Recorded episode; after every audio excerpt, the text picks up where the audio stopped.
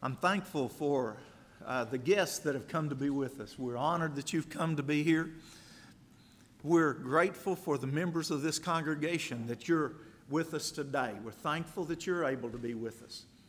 If you can find the book of Haggai, it's on page 1287 in my Bible. You may have to go to the index. It's one of those short books of the Old Testament, only two chapters long. We looked at it two weeks ago. Last week I was away with the Harrison and Willa congregation. Uh, but I want you to, I want to visit that, uh, that with you again. Now I'm going to share with you, you know, how, how it is to be a preacher, okay? You spend eight weeks you spend eight weeks. I, I know I'm going to preach on Haggai eight, eight weeks ago. I'm going to, I'm going to preach on Haggai. You spend eight weeks. Every day you read the book of Haggai. For eight weeks, you read the book of Haggai. At the end of uh, about four weeks, you start outlining the book of Haggai. Then you start working on that first sermon, and you think to yourself, you know what? I'm going to cover the book of Haggai in one sermon.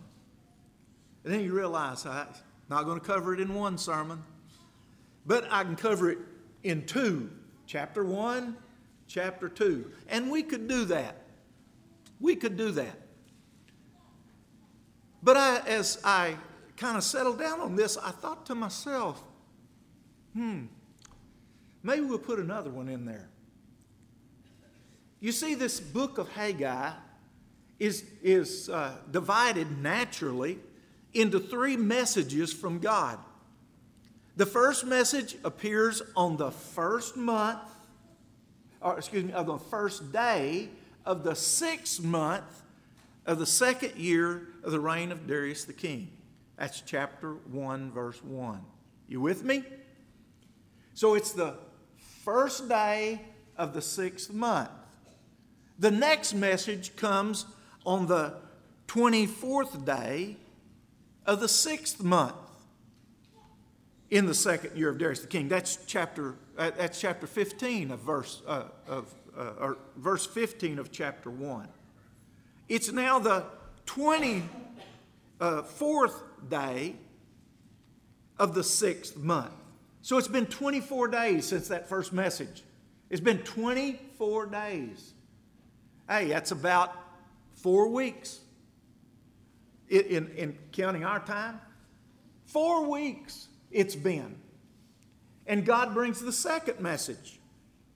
The third message comes in the 24th day of the ninth month. That's chapter 2, verse 10. So now you're the 24th day of the ninth month. So it's been six months, almost seven months since that first message from God. And it's been, you know, uh, uh, uh, about five months, close to six months since the second message from God. And it occurred to me that God's response in his second message to the people is is in response to their response to his message. What did you do with the first message? Now I'm taking you back, so let me remind you. I mean, I can't even remember it, folks. I don't expect you to. But let me take you back. The children of Israel have been granted permission under Cyrus the Great to return and to rebuild their city and to rebuild their temple. And they come under Zerubbabel, and they begin to they begin to rebuild the temple. But opposition occurs. You can read about this in Ezra chapter 3 and in Ezra chapter 4. Opposition occurs. And, and one of the forms of opposition was a letter is written back to Cyrus is now, uh, uh, you know, it, the letter is written back to Artaxerxes, and uh, the letter says something like this Hey, this, this rebellious people. They're back here rebuilding their city, rebuilding their temple, and if they do, there'll be no more tribute paid to you. They'll not honor you as king. They're rebellious people. We suggest that you go back and you search the, the, the royal records and, and, and determine, uh, you know, hey, just, just look at it. You'll see how they ended up in Babylonian captivity. And you stop this. And Artaxerxes sends a letter and says, okay, I want the work to cease until I've had time to research this thing. And so the children of God, who have been given permission and who are doing the work of the Lord because of, of an earthly king says stop, they stop. And for 16 years, they don't do anything more to that temple. For 16 years, they start building their own houses. They start working on their own stuff. They get their own stuff taken care of. And now God raises up two prophets, one of them by the name of Haggai and the second one by the name of Zechariah. Haggai is the first. And the word of the Lord comes from Haggai. And the word of the Lord says, oh, these people say it's not time to build my house. And God gets sarcastic with them. Oh, it's not time to build my house, but it's time to build yours. Oh, you that lived in that live in uh, nice homes, sealed homes, and everything, and look at my house. Look at my house. He says, consider your ways. Consider what's happened to you. Consider it. you, you, you, you brought in much, or thought you were, and it turned out to be little. He said, when you brought it in, what little you brought in, I blew that away. You have suffered through a drought, and I brought it. I brought it, but it's your fault. You made income and you put it in, in bags. Uh, it's like putting it in bags, a bag that had holes in it. It's gone. It's gone. Now, what you need to do is consider your ways and get up on that mountain and start cutting down trees and building my house, and then will I be pleased and then will I be glorified. And I said to you two weeks ago that that's all that matters, isn't it?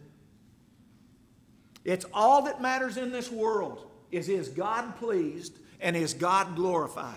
It does not matter whether you amass a fortune. It doesn't matter whether you live in a nice house. It doesn't matter whether you drive a nice car. What matters is, is God pleased and is God glorified?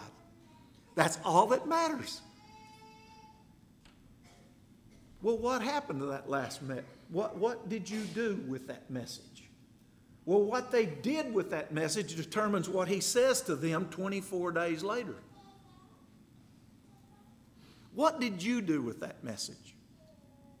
Because we began saying, hey, you know, God still has a temple. That temple is the church. He still has a temple, and He intends for that temple to be built. And we're the builders in it. We read from Ephesians chapter 2, we read from 1 Peter chapter 2. And the things that were written aforetime, Haggai, the things that were written aforetime, they were written for our learning. In other words, I'm to make application of what I'm reading in Haggai to 2019 in David's life. David, what did you do with that sermon? What did you do with that message? What did you do with it? What, how, how, how did that, did it have any effect on you at all? you know, you know, preachers take a lot. They do. Well, that was a fine sermon. You kept me awake.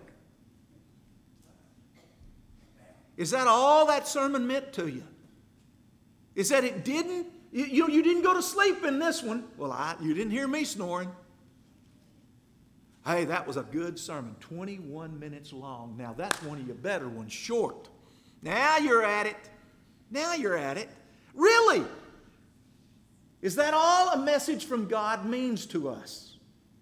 Is that we didn't go to sleep and we got out before the Baptist?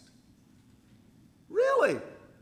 Is that all that it means to us? Or did it affect your life and impact your life? And you say, hey, you know what? I have been kind of building my own little empire. I've just, I've, t- I've been taking care of my stuff, building my own house, making sure all of my stuff's taken care of, squeezing in another vacation here, taking another trip there, doing whatever I, doing my thing, while the Lord's temple is in waste and in ruin.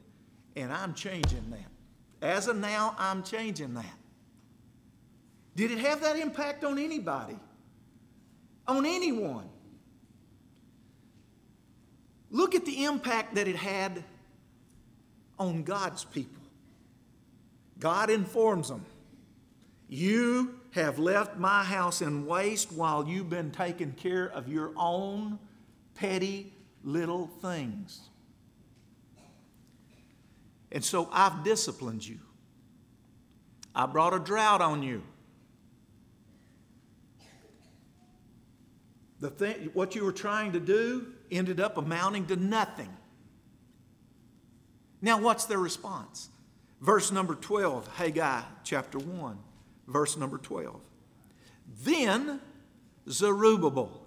Zerubbabel, he's got an invested interest in this. I mean, think back under Cyrus the Great, 15, 16 years before, Zerubbabel is the one who's to lead these people back into their homeland, back into their city, rebuild the city, rebuild the temple first. Rebuild the temple first. Zerubbabel, he's made the governor. He's been governor now over these people. He's got a vested interest in it. He hadn't done his job. And then Zerubbabel, the son of Shealtiel, and Joshua, the son of Josedek, the high priest. Does the high priest have a vested interest in whether or not God's house, the temple, is built? He's the high priest. He had been there in Ezra chapter 3 when the altar was rebuilt. They had rebuilt the altar. That's his business, that's his job. And he just kind of sat back for 15 years and said, Hey, they told us not to build. They told us not to build. God said, Build. So he's got an invested interest. And all the remnant of the people, and they've got an, they had been sent back, allowed to come back into their land, into their city, for one reason rebuild the house of God, rebuild the temple. God will take care of your house, your little shack. He'll take care of your house if you take care of His. But if you don't take care of His, He'll blow it away. It's nothing. He'll discipline you. So here you have Zerubbabel, you have Joshua the high priest, you have the remnant of the people, and it says, they obeyed the voice of the Lord their God and the words of Haggai the prophet, as the Lord their God had sent him, and the people did fear before the Lord. They went to work. They went to work. You see, they heard the word of the Lord and they did it. They did it. It, it all comes down to doing it. You know, so what if you hear it? So what if, you, if, if, if you hear it from God, but you don't do it? Well, there is so what. He will discipline you you know, He will discipline you. You know, uh, Curtis mentioned it this morning. Hebrews chapter 12. Uh, let, let me just read this to you. Hebrews chapter 12. God does discipline His children. He did then, and He does now. D- don't wonder It's not if he disciplines, he, did, he does discipline us. He does. I'm, I'm beginning in Hebrews 12, verse number 5. And you have forgotten the exhortation which speaketh unto you as children. Now, this is an exhortation. We have come to see discipline as something uh, undesirable, as harsh. I mean, even when it comes to our children, this is a phenomenon that's only happened in the last 20 years or so. It's coming out of the higher education and, and, and you know, those levels of education. And, and you know, it goes something like this Oh, you discipline your children. You must not love them. And we don't discipline in them to school. We, we, we, don't, we, don't, we don't paddle. We don't discipline in the school. And so if you don't discipline, it must be wrong to do it in the home. And so it's carried over into the home. And we've forgotten that instead of being an attitude of, oh, you discipline your children, you must not love them. Oh, you discipline your children, you love them. Amen? Come on, parents, help me out when you can. If you discipline your children, it's because you do love them. Amen? Amen? Help me out anytime you can. They're sitting there listening to you because they don't see discipline that way. I'll guarantee you they see you as being harsh and bad and mean.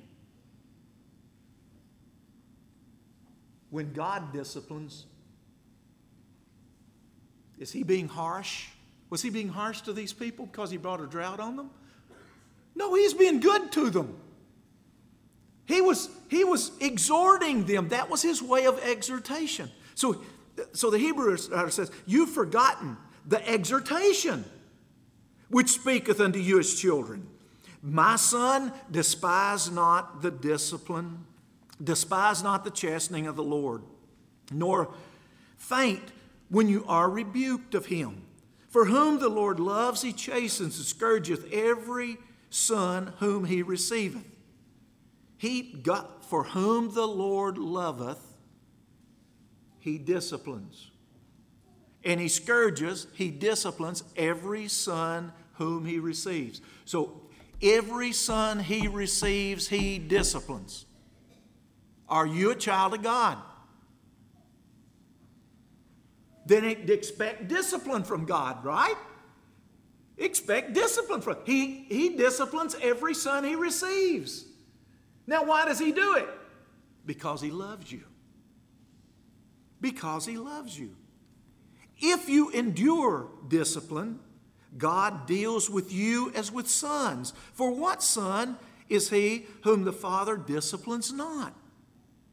But if you be without chastisement or discipline, whereof all are partakers, you're illegitimate and you're not sons. Furthermore, we had fathers of our flesh who corrected us, and we gave them reverence. Shall we not much rather be in subjection unto the Father of spirits and live? God's been disciplining his people. He's been disciplining them. And what do they do with that discipline? Now that they've received the message, they obey. Hey, and that's the way I want to be. How about you? How about you? When God disciplines me, Man, listen, the first time he spats me, the first time he spats me, I want to ask, whoa, whoa, whoa. What do I need to do? Right? I don't want to be standing there taking it. I don't want to be taking it. Do you? Uh, this is coming from God. You don't want to be. You don't want to be just standing there, you know, stubbornly taking it. Man, the first time he, whoa, whoa, what do I need to do? What have I been doing that I should not have been doing? What have I not been doing that I should have been doing? They've been disciplined. God's told them, here's what you need to be doing now. You've not been doing something you should have been doing. And his second message is in response to their response to his first message. What did you do with that message? I'm asking you. Don't look to your left. Don't look to your right. Don't look to your front. Don't look to the back. Look right inside you. What did you do with that message? Get mad? Because some did. Some did. Some don't like that message. I'm telling you. They might never say anything, but they didn't like that message. That, hey, I need to leave, I, might need to think about forgetting about all my stuff and get back to taking care of God's stuff. They don't like that. They don't like that. They might put a smile on their face, but then in here, they don't like that. And I don't know whether all the people, children of Israel, did or not. We're not told. We're told that the majority did. The majority, at least, feared the Lord. They feared Him and they went after it. What are we going to do with it? What are we going to do with it? Now, hey, let's get into it. We come to the pages of the New Testament, we have instructions like this James chapter 1, verse number 21. Wherefore, lay aside all filthiness and superfluity, overwhelming naughtiness, and receive with meekness the engrafted word which is able to save your souls. There's some doing involved here. Lay aside this, receive this. But even after you've received it, he says, But be ye doers of the word, and not hearers only, deceiving your own selves. Thomas mentioned a fence post this morning in class. You know what? A fence post does not cuss. A fence post does not steal. A fence post does not commit adultery, but a fence post doesn't do much else either. We're to be doers of the word. We're not to be like a fence post. We're to be a doer of the word now. These people did it. They were told, they were disciplined, they were told by God, here's what, here's the reason I disciplined you. Here's what you need to do. And they did it. And they did it. Because when we don't, when we just hear it and we don't do it, we deceive ourselves. Have you ever wondered? Have you ever, I know y'all read your Bibles. You read your Bibles more than I do. You know it better than I do. When you read the book of Acts, does it look anything like us? I mean, these folks, they, they did, they gave up all. They gave up all. They were, they were going everywhere, preaching the gospel to everyone they could come in contact with. It didn't make any difference the circumstances. If they were in a prison cell in Philippi, they were singing praises, singing and praising God. If they were, if they were in Athens on, you know, and waiting for people to come, they found an opportunity to talk to others. That's the Apostle Paul, isn't it? They laid hold on every opportunity that was before them. Does that look anything at all like us? Or are we just deceiving ourselves? Have you ever wondered? Have you ever wondered? I, I, maybe I'm the only one who's ever thought to himself, are we just deceiving ourselves into thinking God's all that pleased with us? Because when I look at the pages of the New Testament, my life looks nothing like theirs. I'm telling you, nothing like theirs. They gave up everything for the cause of Christ. And they gave up, you know, what have I sacrificed? You know, I'm just talking about me now. I'm talking about me. What have I sacrificed? What's it cost me to be a Christian?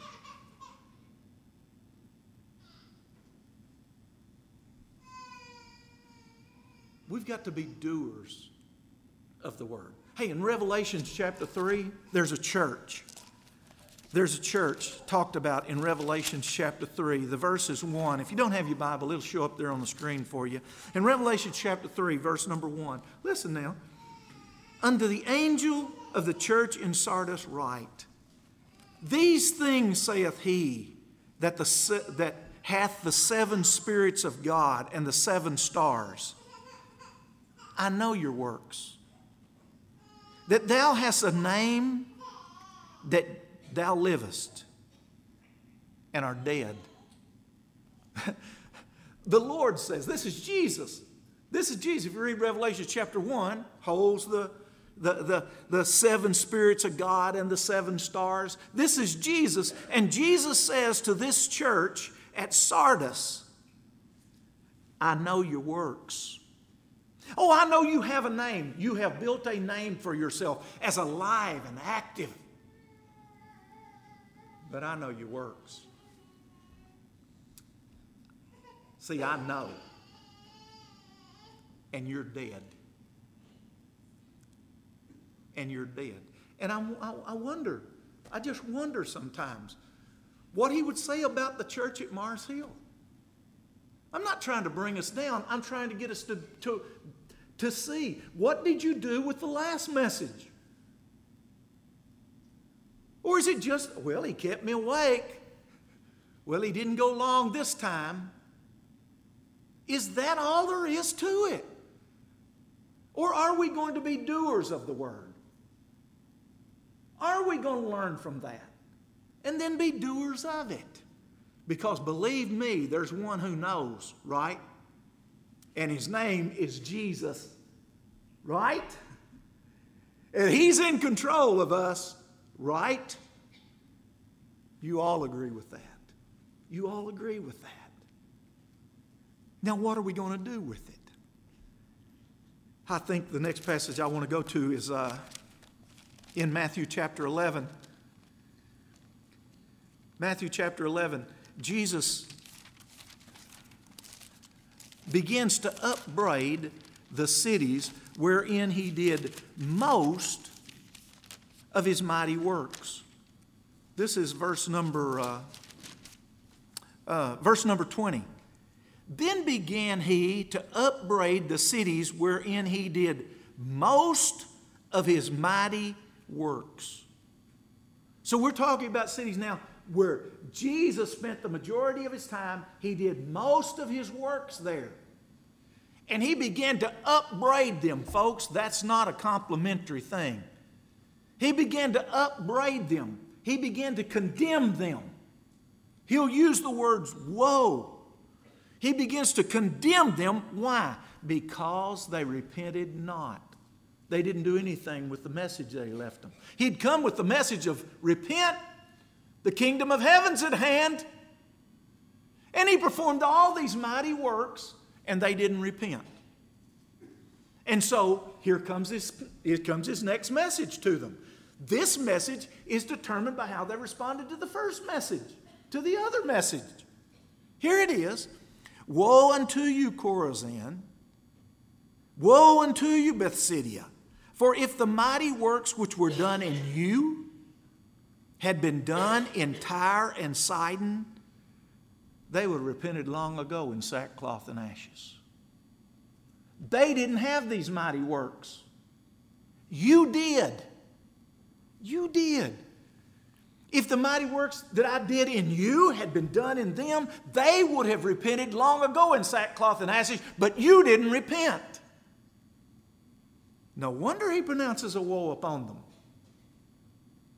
He'll continue, but I say unto you, it shall be more tolerable for Tyre and Sidon at that day of judgment than for you. And thou, Capernaum, Capernaum, Capernaum. Here's where he changed water to wine, the first recorded miracle of our Lord, right? Here's where he healed Peter's mother in law of a high fever. Here's where he did many other mighty works. This is where Jesus kind of set down as his home base. And thou, Capernaum, which aren't exalted to heaven. And it had been. The Lord lived there. Which art exalted to heaven shall be brought down to hell. For if the mighty works had been, which had been done in you had been done in Sodom, Sodom? Where have you heard that name before? Oh, that's Sodom and Gomorrah stuff, right? If the mighty works which were done in you had been done in Sodom, it would have remained until this day.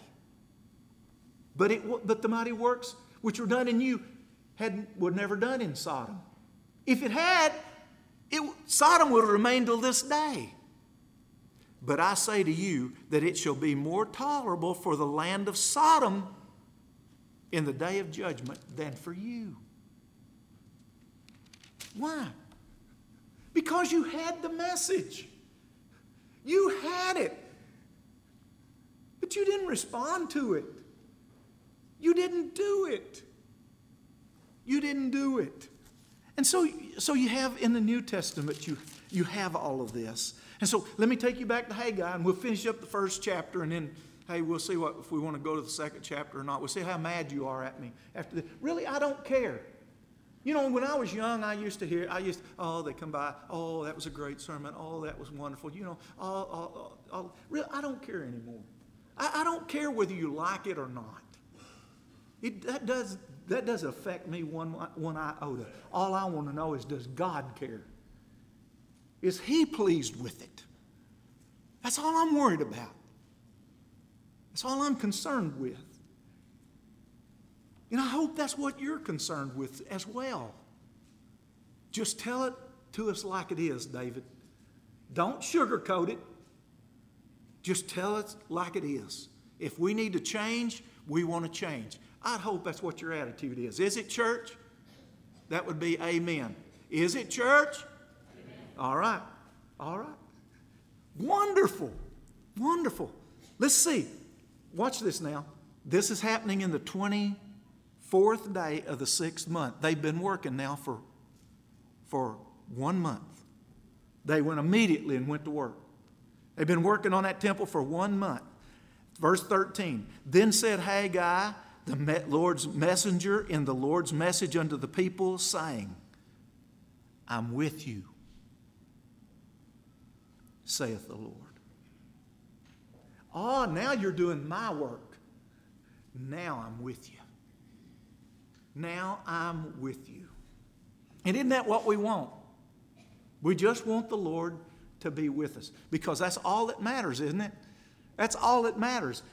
If we do all of this other stuff and the Lord's not with us, it's not going to matter. And if we do the Lord's work and we never have all that other stuff,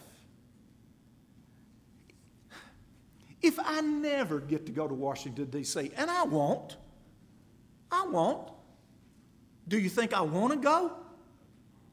And I never get to go to Washington, D.C. So what? The Lord's with me. The Lord is with me. If I never get to go to Baker Seed Company in Mansfield, Missouri, do you think I want to? Y'all know me. Do you think I'd like to go? Duh. But I never get to go. You know what? I'm just okay living in a, in a shack. I'm just okay living in a shack as long as the Lord's with me. How about you, church? That'd be an amen. How about you, church? I'm okay just living in a shack if the Lord is with me. I didn't think I'd get an amen on that. That's okay. That's okay. You, you think about it. You'll be amen in it. I'm with you. I'm with you. And the Lord stirred up the spirit of Zerubbabel, the son of Shealtiel, the governor of Judah, and the spirit of Joshua, the son of Josedech, the high priest, and the spirit of the remnant of the people. And they came and did work in the Lord's, uh, uh, uh, in the house of the Lord of hosts, their God. In the four and twentieth day of the sixth month, in the second year of Darius the king. Now, folks, I don't tell you everything. You're going to have to do some study on your own. But if you go back and you read Ezra chapter 4, when these people started working again, guess what happened? The people from across the river sent another letter to the Persian king. Sent another letter to the Persian king, just similar to the letter they had sent before, where they had for 15 years now, because of that letter, had not worked. There's another letter sent. Well, if you're going to send another letter, we'll just quit. We just won't do it. We hadn't done it for 15 years. We won't do it. Uh uh-uh. uh. Uh-uh. The attitude is send your letter. But we're sending one too. And they sent a letter saying, hey, You don't need to just look in the King's Chronicles. You need to look in the in Cyrus the King, Cyrus Chronicles, because he's the one, he's the one who sent this decree, who gave this decree. And they sent a letter. But what do they do in the meantime? For 24 days. What do they do? What do they do? They're working. They're working. Hey, just because there's opposition, just because there's opposition, that's not going to stop us again. That's not going to stop us again. We didn't respond properly to the first message back there, but hey, we've got this message, and the Lord, He disciplined us. We're responding properly now. And so they went to work. They went to work, and the Lord was with them. Can I just show you one more verse in case I decide, hey, I'm not going to Haggai 2? Can I just show you one more verse? Uh, he says in verse number uh, of chapter 2, he says, uh, verse number 18, consider now from this day forward, from the 24th day of the ninth month, even from this day that the foundation of the Lord's temple was laid, consider it. Consider it. And he'll go on to say then, he'll go on to say in verse number 15, from this day and upward, from the time before a stone was laid upon a stone in the temple, since those days when there heaped one measure upon another, I smote you with a blasting. But now, he says, from this day forward, verse 19, from this day forward will I bless you. Wow.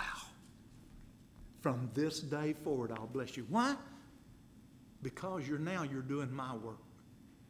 Now my work's more important than your stuff. Now my house is more important than anything else. Than anything else. And the Lord still has a temple. What will we do with that message? What will we do with it? Nothing? Nothing? Be careful. Be careful. Do we really think we're in that in control? That he can't do anything to us? That he can't discipline us?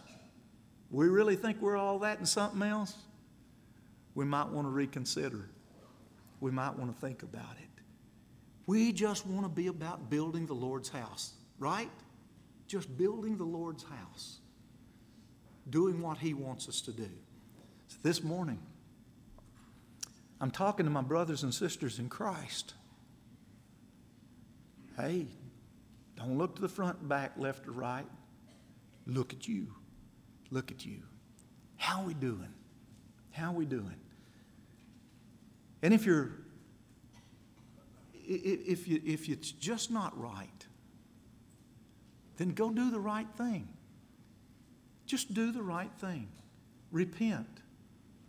Repent. Do the right thing. If you're here though and you're you're not a Christian, we'd encourage you to do the right thing as well.